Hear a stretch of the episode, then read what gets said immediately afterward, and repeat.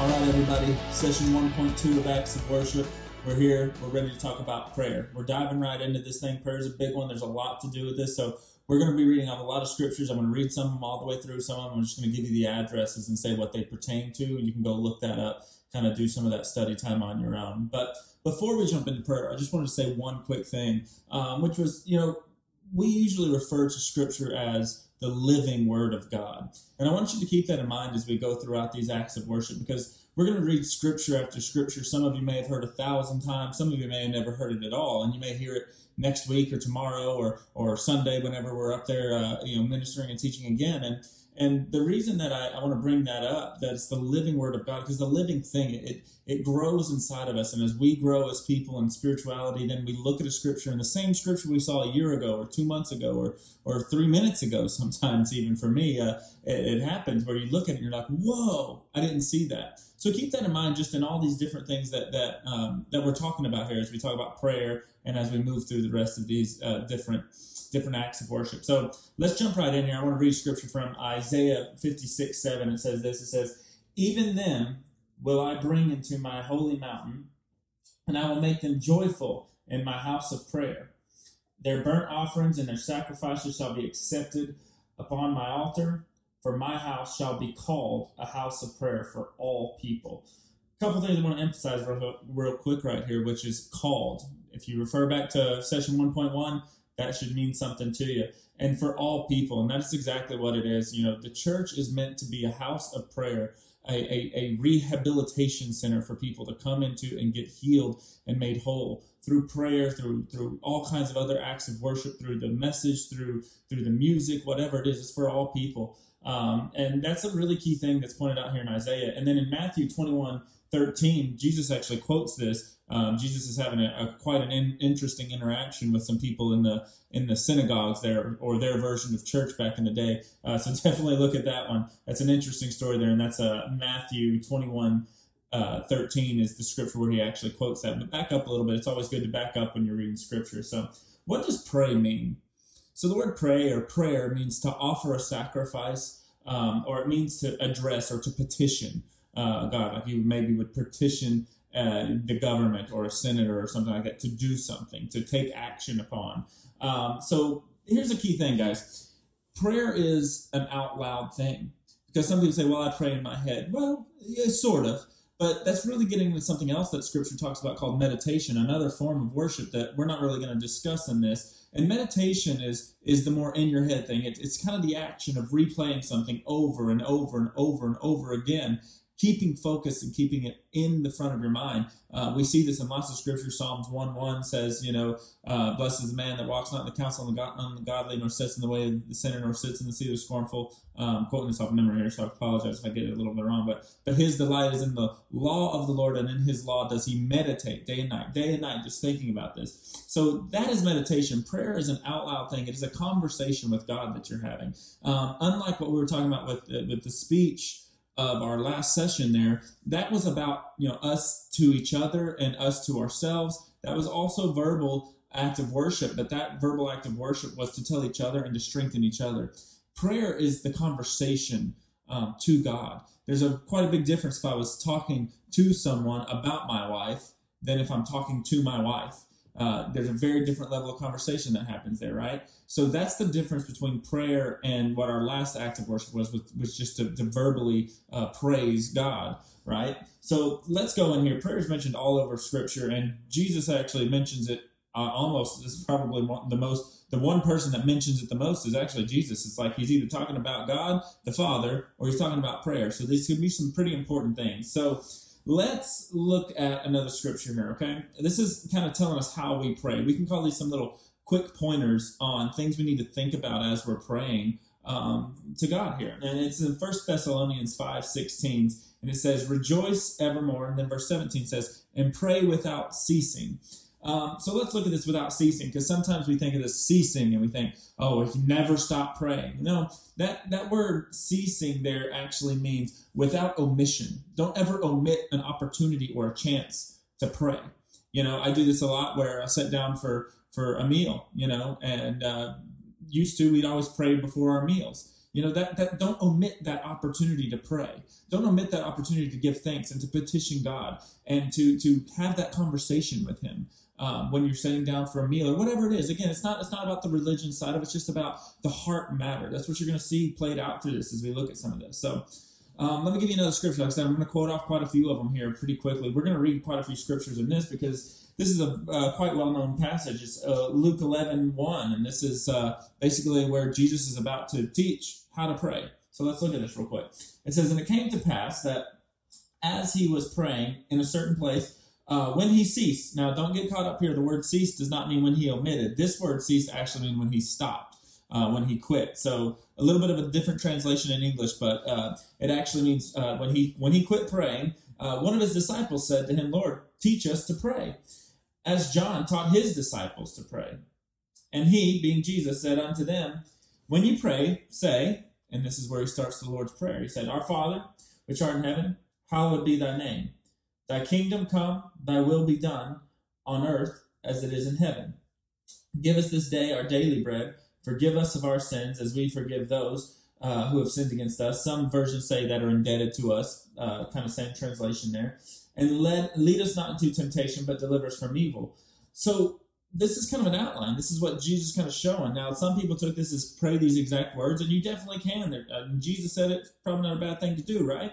But there's a key thing here to, to look at real quick, which is this is kind of an outline, right? It's kind of like how some things you should do. So, what is the first thing he does? He addresses the Father, he addresses God and says, Hallowed be thy name, or holy is your name, right?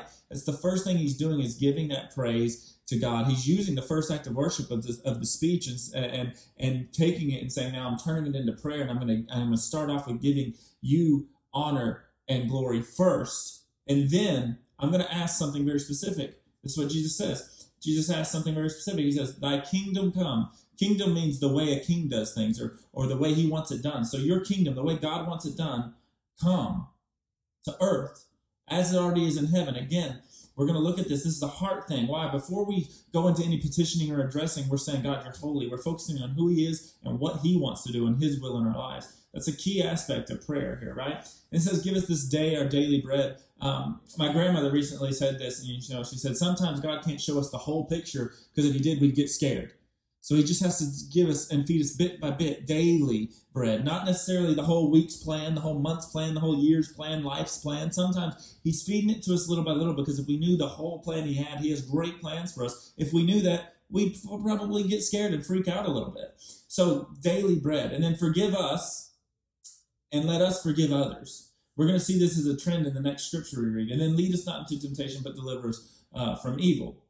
Now, Mark 11, 24 is Jesus talking again, and he says this He says, Therefore I say unto you, what things soever you desire, when you pray, believe that ye uh, believe that, receive them, and you shall have them. So basically, you pray it, believe it with your heart. Again, we're looking at a heart matter here, guys, when it comes to the prayer. It's not the exact words you say, it's the heart matter intent. And that's what Jesus is showing us throughout these. So then we go, and, and in verse 25 right here, this is Mark 11 25, it says, and when you stand praying, forgive.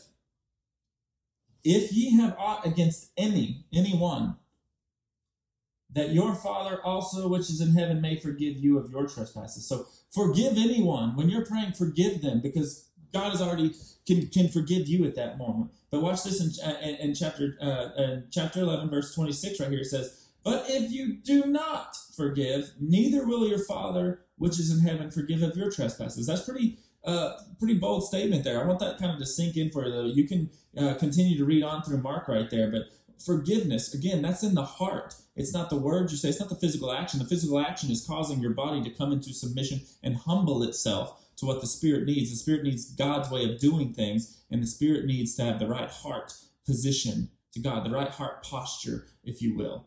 Okay, so we're going to read uh, another scripture. And like I said, I got about 10 more for you guys. I'm almost wrapping up here. Uh, but Psalms 34, or sorry, Psalms 37, verse 4 says this Delight yourself also in the Lord, and he shall give you the desires of your heart.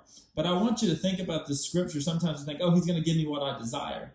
But I'd like to flip that on its head a little bit in, in, in looking at it from the perspective of the right heart posture or position in prayer is delight yourself in the Lord and he will give you desires in your heart. He will put desires in there. And that way, when we look back at Mark 11 24, which it says, believe it and pray it, and you will have the desires that you have. Oh, wait, if our heart is right, then God's putting those desires and we are fulfilling his kingdom in that moment.